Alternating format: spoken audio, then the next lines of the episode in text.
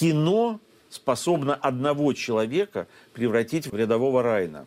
Доступные нам и поступающие к нам в разрозненном виде переговоры в художественном сборе проиллюстрированы теми злодеяниями, которые э, совершает российская армия. Мы слышим их разговоры с родными, а видим, что они делают в реальности. Разрушенные города, убитые люди, мосты. И это, конечно, в этом художественном образе очень сильно работает. Что и должно делать документальное кино. Станция «Вавилон», проект «Радио Свобода», «Арт Док Фест» 24 года, фестиваль независимого документального кино. И с нами в студии Виталий Манский, режиссер и продюсер, и президент фестиваля. О контексте фестиваля поговорим и, может быть, о краткой его истории. Что происходило с «Арт Док Фестом», наверное, с 2014 года. Фестиваль рождался как э, такое естественное, самостоятельное Э, проявление заинтересованности в подобной форме самой индустрии. То есть он не рождался, там, скажем, в кабинете министра или какого-нибудь губернатора. Ну а... и одновременно не в подполье молодежном он рождался, правда? Нет, он, кстати, рождался в молодежном и, подполье, и если тоже. на то пошло. Давай тогда я скажу, как родился фестиваль. Угу. Была и продолжает существовать национальная премия «Лавр» в области документального кино. Судьба, которая решается, как судьба всякой премии, как «Оскар», извините за сравнение, или там Ника или там Сезар. Э, внутри индустрии, то есть э, закрытые просмотры, закрытое голосование, публичным является только результат. На седьмой год вручения этих премий мы решили, а почему бы нам не показать фильмы зрителям, за которые голосует э, жюри Лавра. И мы договорились там с площадкой, где сделали по номинациям. Лучший телевизионный фильм, день, лучший научно-популярный день, лучший арт-фильм день, лучший дебют день. И что мы увидели? Мы увидели, что на телевизионные фильмы, на научпоп, которые, в общем, имели какой-то прокат или телевизионный экран, люди не приходили. И вдруг номинация «Лучший арт-фильм» или номинация «Дебют», и просто яблоку негде упасть. Есть востребованность просто в элементарном доступе к этим фильмам. И мы на следующий год сделали уже только эти номинации. Кстати, показывали тогда в маленьком помещении кинотеатра «Док» в районе Патриков эти показы нам и сказали, что, послушайте, это нужно. Притом приходили, ведь мы увидели, что приходят не только зрители, но и кинематографисты, потому что многие картины оказались в премьерном режиме. Тогда это 2006, допустим, год. И тогда в 2007 году мы сделали фестиваль. Тоже я бы не сказал, что мы его сразу сделали в центральных кинотеатрах, как потом развивался Ардукфест. А это было в районе метро Бауманская. Толпы народу поняв, что все вот так именно обстоит, как в реальности происходит, тогда мы перешли в кинотеатр художественный, и тогда, собственно, вот Ардокфест сразу приобрел востребованность индустриальную, зрительскую, медийную, а, но он никогда, так как он не был а, освещен, что называется, ни одним чиновником, а, сидящим на госбюджете, он никогда не был ну, ну как бы в госсписках. Но постепенно тогда все-таки была другая сторона, и потом вспомним, что до того, как Медведев стал промокашкой, он был 4 года президентом и вполне себе надеждой на некие либеральные свобода лучше, чем не свобода. Тогда стало появляться очень небольшое, я бы сказал, формальное для галочки финансирование. Фестиваль, так сказать, стал как-то обрастать, вырастать, мужать и так далее. И все это закончилось в 2014 году, когда началась э, аннексия Крыма, когда началась вся эта гибридная история в Украине, Донецк, Луганск, когда я не как президент фестиваля, а как э, отдельная единица, моя гражданская позиция заключалась в этом, был одним из инициаторов выступления российских кинематографистов и деятелей культуры в поддержку Украины. Тогда, уже пришедший к власти в Министерстве культуры Мединский, обрубил все финансирование, э, сделал меня персоной нон-грата, ну, по крайней мере, он э, сделал такое заявление, что ни один проект не будет получать финансирование. И он думал, что в этот момент он уничтожает фестиваль, потому что его чиновничья логика была такая, если мы закрываем, обрезаем финансирование, все разбегутся в это же мгновение, никто бесплатно работать не будет, ничего не будет. А мы, наоборот, в 2014 году еще, потому что возникла еще дополнительная тематическая, позиционная, гражданская необходимость такого, так сказать, объединения. Мы сделали очень большую программу картин о Украине. И, побоюсь э, признаться, и, конечно, стоял на стороне Украины и поддерживал Украину. В этом смысле Мединский, в общем, даже был прав, что мы не были согласны с позицией российского государства, и в этом смысле мы выступали против.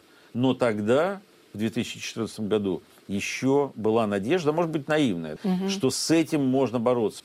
Но чем дальше э, Россия продвигалась в Украину, чем больше усугублялась безысходность войны, которая началась в 2022 году, тем больше государство давило на. И в 22 году окончательно его уничтожило в России. Но на тот момент у нас уже с 2020 года был учрежден фестиваль Ардуквест Рига. И мы, в общем, окончательно переехали в Латвию. А у меня чем дальше, тем больше вопрос возникает собственный. Я его ни, никому не адресую. А вот в какой степени нужно что-то здесь, в свободном мире – предъявлять э, России, российскому посольству, э, российским чиновникам. Я, например, в день гибели Навального пришел к российскому посольству, совершенно не понимая, зачем, с какой целью, что я хочу. Э, я пришел, может быть, от какой-то растерянности, и там был, было много людей, которые пришли. Которые были в таком же состоянии. Которые, но деле. мне кажется, что там все окна закрыты у этого посольства, и, собственно, это посольство чего? Для меня этого государства, как бы, ну, по крайней мере, как государства законного не существует. Может быть, правильнее уже освободиться, отпустить эти символы. Может быть, правильнее в Риге было бы собраться у памятника свободы или у памятника политическим репрессиям, так... у музея оккупации. Может быть, нам... 24-го уже собирались у памятника свободы. Да? И в эти выходные будут люди собираться собираться у памятника свободы именно из-за э, убийства Навального и из-за да. годовщины в Украине. фестиваля, и я э, говорю это как бы в другой связи. Вот насколько вообще в том, что мы делаем, и даже фестиваль, вот у меня, собственно, вопрос да, у меня, должны... собственно, про это. А зачем мы тогда будем говорить о России, а у тебя довольно мощный кусок программы фестивальная вот. связана с русским контекстом, с да. российским контекстом, а, с постсоветским контекстом, но и с контекстом и белорусским, и украинским. Поделюсь своим и нашим ощущением, когда мы, например, собирали программу который называется «Мир в войне». Я сейчас э, скажу, какие фильмы мы выбирали. Если это фильмы российские. Да. Ну, российских фильмов у нас как таковых нет, если это фильмы России, вот правильно сказать. Угу. Потому что, например, там будет фильм э, Маши Новиковой э, «Россия против адвокатов». Маша 35 лет живет в Голландии, она голландский режиссер, она родилась в Советском Союзе и из Советского Союза уехала. И вот она снимает картину о терроре, который развязывает российское государство против адвокатов. И эта картина, она как бы объясняет и ситуацию с Навальным, и ситуацию какой-то бесперспективности легального сопротивления в России. То есть она дает понимание уровня трагедии в стране. Поэтому эта картина для нас важна. Или картина «Да, нет войне», где молодой человек снимает из окна собственной квартиры каждое утро результат того, что каждую ночь кто-то на детской площадке мелком пишет «нет войне».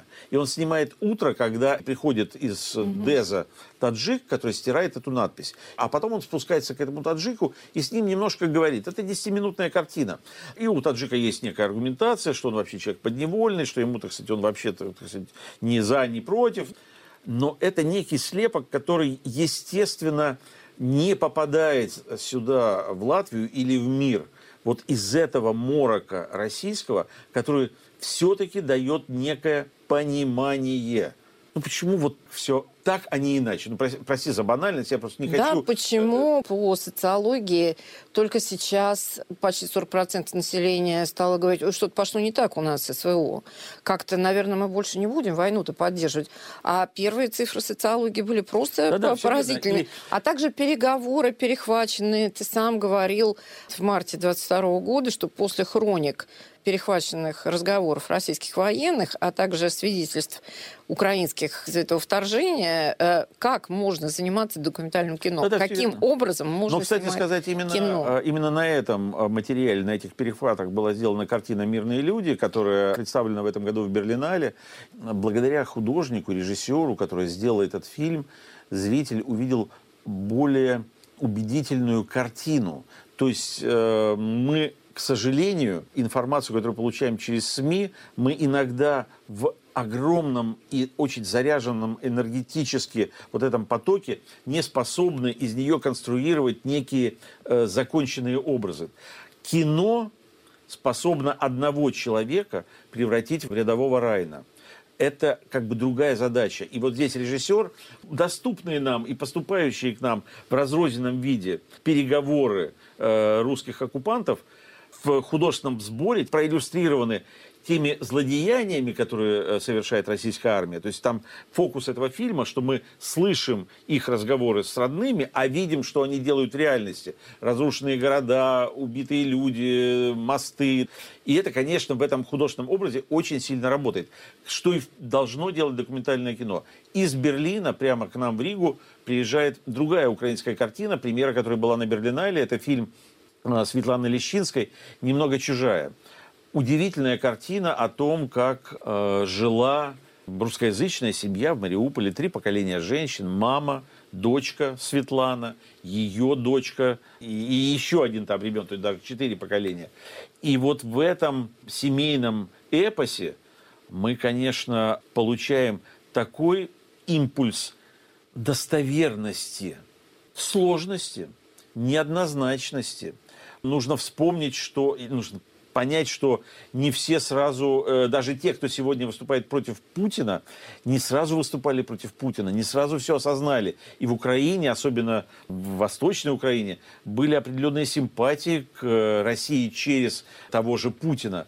И вот режиссер смело об этом рассказывает, рефлексируя, предъявляя, во что превратилась в том числе и эта иллюзия по отношению к России для Восточной Украины, для города Мариуполь, который разрушен, уничтожен. Кстати сказать, у нас сразу две картины рядом стоящие двух э, режиссеров из Украины. Э, оба автора рождены в Мариуполе, и обе рассказывают о своих семьях. И вторая картина называется «Фото на память». Режиссер Ольга Черных рассказывает о своем счастливом детстве, которое она провела у мамы на работе в Мариупольском морге. И вот э, воспоминания о Мариупольском морге э, куда более благостные, светлые и э, прозрачные, нежели вот это морок э, сегодняшнего дня. Мы вернемся после объявлений. Говорит радиостанция «Свобода». Вы слушаете первую программу «Радио Свобода». Говорит Радио Свобода.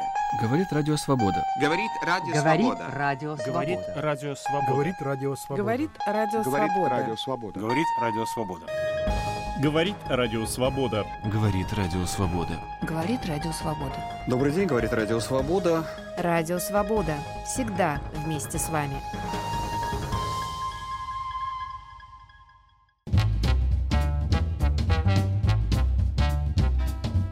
entrenador. Док Фест 24 года фестиваль независимого документального кино. И с нами в студии Виталий Манский, режиссер и продюсер, и президент фестиваля. Виталий, я очень хочу показать нашим зрителям то, о чем мы говорим. Я хочу начать с фильма, э, который называется «В зеркале заднего вида». Герой его водитель маленького буса, который перевозит беженцев с востока на запад, и семьи меняются, меняются, меняются. И вот та картина разрушенной страны, вот там она предъявлена просто как большая визуальная метафора. В фильме мы видим только пассажиров. Они ведь даже не общаются с автором, они общаются между собой. Мы как бы подглядываем за их э, общением и как будто становимся э, еще одним пассажиром э, в этом эвакуационном э, микроавтобусе. Настолько это интимно, естественно, не нарочито, не пафосно сделано, как действительно видит э, водитель в зеркало заднего вида своих пассажиров. И это удивительная картина. Она, кстати, при всей своей авангардности и смелой экспериментальности э, дошла до шорт-листа Оскара в этом году. Я думаю, что если бы не такая э, открыто пронзительная картина «20 дней в Мариуполе», ну, это я немножко, так сказать, загадаю тут на кофейной гуще, но я mm-hmm. думаю, что она бы э, имела шансы и на Оскар по степени э, чувственности. Я, конечно, очень советую, ну, тем, кто здесь в Риге или в Балтии, выбраться на хотя бы пару дней и посмотреть эти картины, пообщаться с авторами. Очень интересные люди. Я сам жду с нетерпением знакомства с некоторыми авторами, которых я не знаю, как Ефима Грабоя, например, из Израиля, с э, фильмом «Текстура лжи». Он снимает про свою семью, про своих родителей, про то, что его отец, как потом выясняется, всю жизнь изменял матери, и сейчас он уже, по сути, находится в таком предсмертном состоянии, пишет эпитафии, которые хочет, чтобы были размещены на его могиле. Выясняется, что у него 30 лет, у этого режиссера Ефима Грабоя, существует сестра по отцу, о которой он никогда не знал. Они встречаются в рамках этого фильма. Ну вот слово «офигительный» — это единственное честное, точное определение. И это очень художественно емкий фильм. Он получил приз за режиссуру на Докавиве, ну, главном э, фестивале в Израиле. Да, кстати сказать, мы только-только э, договорились, у нас будет спецпоказ, картина о событиях 7 октября. Э, Я только хотел сказать, фильм. что-то будет у вас? Очень mm-hmm. жесткий. Да, конечно, это не та подборка э, видеосвидетельств с камер э, видеорегистраторов, которая показывалась во многих посольствах мира, но большая часть этого материала включена в картину, и это, по сути, один из первых мировых показов фильма будет в Риге как раз. У меня фильм. как раз вопрос, продолжая тему Украины, вообще разговоры о войне. Я помню, что в прошлом году, когда вы предъявляли с Евгением Титаренко ваш фильм «Восточный фронт», который потом э, пошел просто с э, триумфом по, по всему миру. Первые реакции были слишком жестко показываете. Ну, понятно, как можно говорить о госпитальерах, которые на линии фронта там выносят людей с оторванными конечностями. Вот сейчас как можно говорить об украинской войне? Я просто сейчас в Украине снимаю фильм, и э, у меня э, герои военные, находящиеся в глубоком тылу, и все равно вот работа с, с военными в военное время, даже при всех документах, разрешениях, аккредитациях, настолько сложна э, в плане там секретности, доступности, а на позициях как-то нет, извини, никакого начальства. Я здесь вспоминаю своего соавтора Евгения Титаренко по фильму «Восточный фронт», который снимал все, что он считал нужным снимать. Или в прошлом году у нас была картина Алисы Коваленко «Мы не погаснем», э, украинский режиссер, которая вернулась на войну в качестве пехотинца, мама, э, молодая красивая женщина, ну, все это как-то было жестоко несовместимо с э, реальностью, но тем не менее. И она говорит, ты понимаешь, вот война – это абсолютно не то, что мы видим даже в документальном кино. Война – это часы, когда ты просто тупо лежишь на э, своем бронике и ждешь или пережидаешь, и не понимаешь, что будет через эти пять часов, и ты не можешь даже по нужде пойти, потому что, ну, мало того, что ты там женщина, mm-hmm. даже не в этом дело, ты не можешь пошевелиться. А потом вдруг объявляют марш-бросок, и ты идешь, бежишь, не понимая, куда, зачем, что. То есть героизм он очень часто попадает в кадр, особенно в игровом кино, да. но война это не героизм, это еще и огромный объем какого-то животного существования человека или вынужденного существования человека, и в этом особая несправедливость, может быть, которую приносит война в нашу жизнь. А можно я спрошу про вашу работу сейчас э, в Украине? Это не секрет же, что режиссер Манский ездит туда и работает с людьми. Это хроника, связанная с военными в тылу, я правильно понимаю? Или из чего это будет состоять? А, это фильм о мирной жизни. В этой мирной жизни во время этих съемок режиссер Виталий Манский попал под обстрел э, во Львове. Ну, это город попал под обстрел. Я тогда скажу, что это было. Мы утром снимали на кладбище. Наши, в том числе герои, пришли копать очередные могилы. И вот прямо над нашей головой полетели вот эти ракеты. Так сказать, они прекратили копать и стали раздаваться взрывы, которые, ну, такое ощущение, что они были там буквально, я не знаю, в 200 метрах от нас. На самом деле это другой район города. Мы туда быстро переехали и застали для меня, как цивилизованного человека, совершенно какую-то апокалиптическую картину, когда просто разнесли район школу, жилые дома. Притом это все было 30 января. Декабря. Елки, декабря. Вот 30 декабря. декабря извини, это была действительно конечно, шокирующая история, да, потому да. что это было после католического Рождества, перед Новым годом. Понятно, да, да, что да. в этом То есть какая-то город, который э, специальная живет издевка. Там своими колядками, э, предновогодними мыслями, уже украшены елки. Мы потом значит, зашли в эту школу, и дети, уходя на э, зимние каникулы, разукрашивали свои классы, писали какие-то, значит, поздравления на досках школьных. И вот в это во все пришла война. Это совершенно вот кино все-таки это не передает. Как бы трагичен не был фильм там «Восточный фронт» или «20 дней Мариуполя» или что-либо еще, когда ты оказываешься там внутри, в этом 25D пространстве с этим запахом э, и звездки, вот эта пыль, которая заходит тебе в нос, в горло, когда ты ходишь по этому хрустящему стеклу, ну, это все не, непередаваемо. И рядом какие-то детские рисунки, какие-то, значит, э, котики, открыточки, поздравления, где учительница первого класса, немолодая женщина, э, убирает, э, там, значит, вынесла э, стену с окнами, и она подметает. Смысла в этом подметании никакого нет, но она хозяйка этого своего класса, этого пространства, и она подметает, как будто можно там продолжать жить без этой стены. И там такая возникает злость. И когда Иной раз я э, слышу, как э, русские, даже хорошие русские или, так сказать, оппозиционно настроенные русские, ну так слегка упрекают украинцев ну, э, в излишней жесткости, но они просто не понимают, что Россия делает в Украине. А это я видел не то, что... Ну, потому что я был в Буче, там, правда, через существенный период времени после этого ада, который там происходил. Может быть, поэтому нужно это кино. Меня очень часто, когда я присутствую на показах Восточного фронта где-то в разных странах мира. А вот в России вы показывали эту картину? Я искренне отвечаю, что не вижу целесообразности сегодня, на втором году войны, что-либо еще дополнительно объяснять людям в России. А вот русским за пределами России очень даже вижу смысл.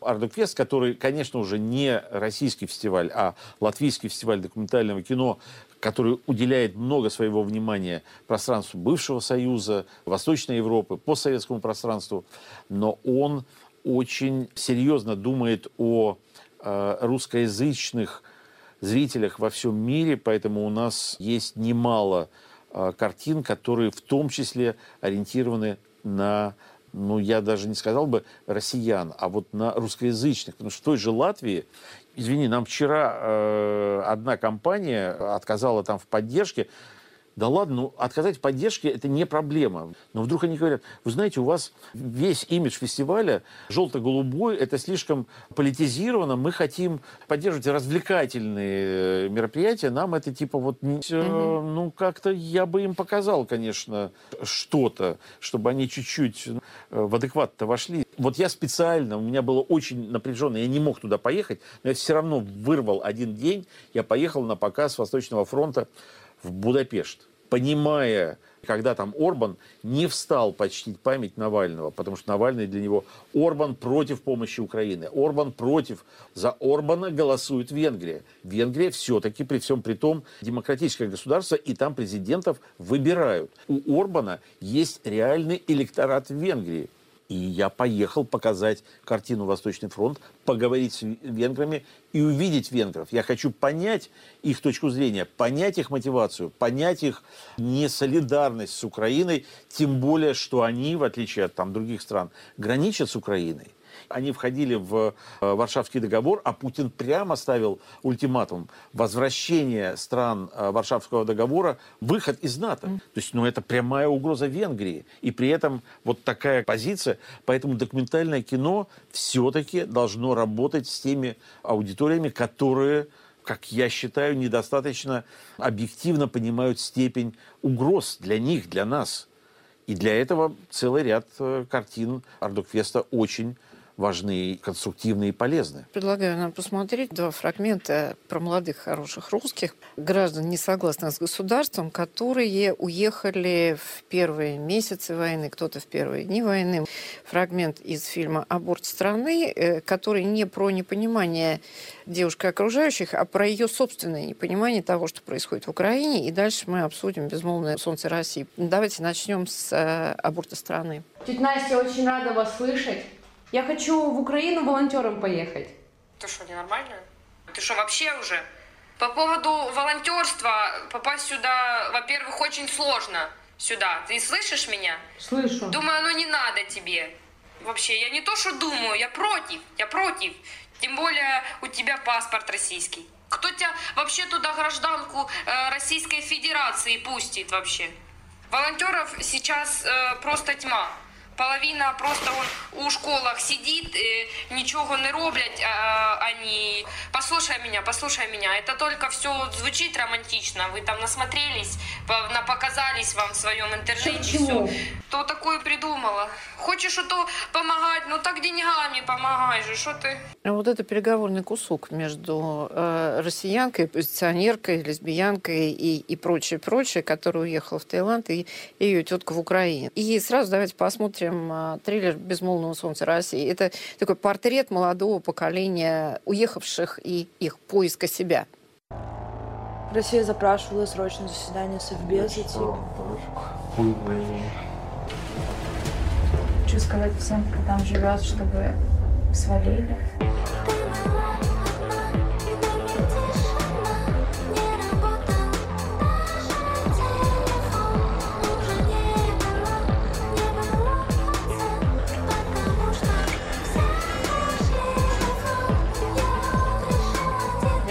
Все остались в России, что-нибудь бы изменилось? Изменилось бы к худшему для нас, отвечает ее партнер. Вот э, у меня было впечатление от этих фильмов, что эти люди ужасно наивные. Ну, то есть они хорошие, но они наивные люди. Я бы еще один такой аспект, прежде чем Мгм. ответить на твой Да. вопрос. А если датская картина представлена Сабиной Туксон под ее реальным именем, а «Безмолвное открыто, солнце». это какая-то естественная, нормальная ситуация, то фильм «Аборт страны», который, кстати сказать, э, снят внутри корпорации «Радио Свобода» э, на канале «Настоящее время», уже представлен под псевдонимом. И эта история с псевдонимами, она все больше расширяется, углубляется, и а- она тоже является серьезным и маркером, ну и знаком этого времени. Этот э, фильм «Аборт страны» сделан э, в рамках цикла «Тонкая кожа», который выйдет на канале «Настоящее время». Мы делаем презентацию трех еще картин. Мы не смогли пригласить ни одного автора, потому что все фильмы сделаны под псевдонимами вот этот переход уже в какой-то, ну, даже не андеграунд, потому что в андеграунде в советские годы люди выступали все-таки под своими именами. Не было такой степени мрака, чтобы нужно было художнику, ну, там, за исключением Даниэля, Синявского, ну, каких-то исключительных э, моментов, э, работать под э, псевдонимами, исходя из опасений там, за собственную жизнь, безопасность. Мы проводим питчинг проектов. Мы выбрали из сотен проектов 12 а, независимых авторов о мире, в котором есть война. Шесть проектов под псевдонимами. Мы получали письма от каких-то авторов, которые представили свои фильмы на фестиваль, а потом переживали, какие будут у них последствия после показа за пределами России их И при этом эти люди в России уже не живут, я верно понимаю? Есть кто не Или- живет, есть Мгм. кто живет. Есть, кстати, ситуация. Вот э, сериал «Тонкая кожа». Это о э, различных проявлениях молодых людей, так или иначе не согласных с с войной в России. И все эти фильмы сняты в России. Сегодня радио «Свобода», как и в настоящее время, признаны нежелательной организацией. Вот участие этих людей, реальных в этих фильмах, и тогда, то есть так много этих Верно, вопросов огромный вопрос. сегодня Это возникает вопрос. а, и ну, определенной ответственности для канала и для э, фестиваля. И здесь я закольцовывая вот к началу разговора, совершенно очевидно, что Российская Федерация взяла в заложники всех жителей своей страны. Но, может быть, те, кто не находятся в Российской Федерации, могут, наверное, жить свободно без учета преступных законов, действий, угроз Российской Федерации. Да, это, конечно, тонкая грань, где начинается твоя персональная свобода и где ты являешься ответственным за несвободу других. Но Путин и понимает, что мир до его правления настолько границы стали условными, настолько много пересечений, мы знаем, что как бы Россия совершает преступления. Но страх и подчинение, и ну, какое-то вполне осознанное желание не навредить в каком-то смысле начинает работать на эту власть. Виталий, начинает... ну, можно сразу, вот я вмешаюсь, как представитель нежелательной теперь организации. Во-первых, на количестве и качестве нашей работы это не скажется никак, потому что все это восприняли как вызов скорее. Во-вторых, ты правильно ставишь вопрос, что делать с, с этим отношением с российским посольством и так далее. Но каждый человек выбирает для себя. И предстоит, видимо, какие-то выработки новых решений, солидарных и персональных. Может быть, знаете что, просто начать жить без учета существования российского государства, не э, народа, не людей, угу. э, не территории, а российского государства как аппарата, как системы. Может просто сказать, для нас этого государства не существует. Оно преступно, оно незаконно. И оно незаконно, э, мы не принимаем его законы. И, может быть, это но все-таки какой-то шаг к высвобождению из-под этого диктата. Может быть, больше нам не собираться у российского посольства. Нам нечего предъявлять российскому государству и его официальным представителям. Может быть, нам собираться у э, монументов, не связанных с Россией. Обратимся к фильму, с которого фестиваль открывается. А это фильм биография Абсолютно. Юриса Подникса, человека, который один из символов вот этой самой независимости и Латвии, и стран Балтии. Человек, и он зафиксировал крушение э, империи, империи советской оказался так практически единственным свободным человеком внутри, ну, в силу того, что Латвия всегда была э, более свободной по отношению, так сказать, ну, к какому-то советскому пространству, а Латвия тогда еще была частью Советского Союза, и он, как гражданин Советского Союза, но будучи свободным духом человеком, смог свободным взглядом зафиксировать вот этот процесс крушения империи. Уникальный. Фильм называется «Конец империи», да, я правильно помню? Это даже не фильм, это сериал, сериал. Э, с британским телевидением угу. сделан. Некоторые кадры этого фильма ну, настолько эпические, что хоть из них памятники, выливая их в бронзе.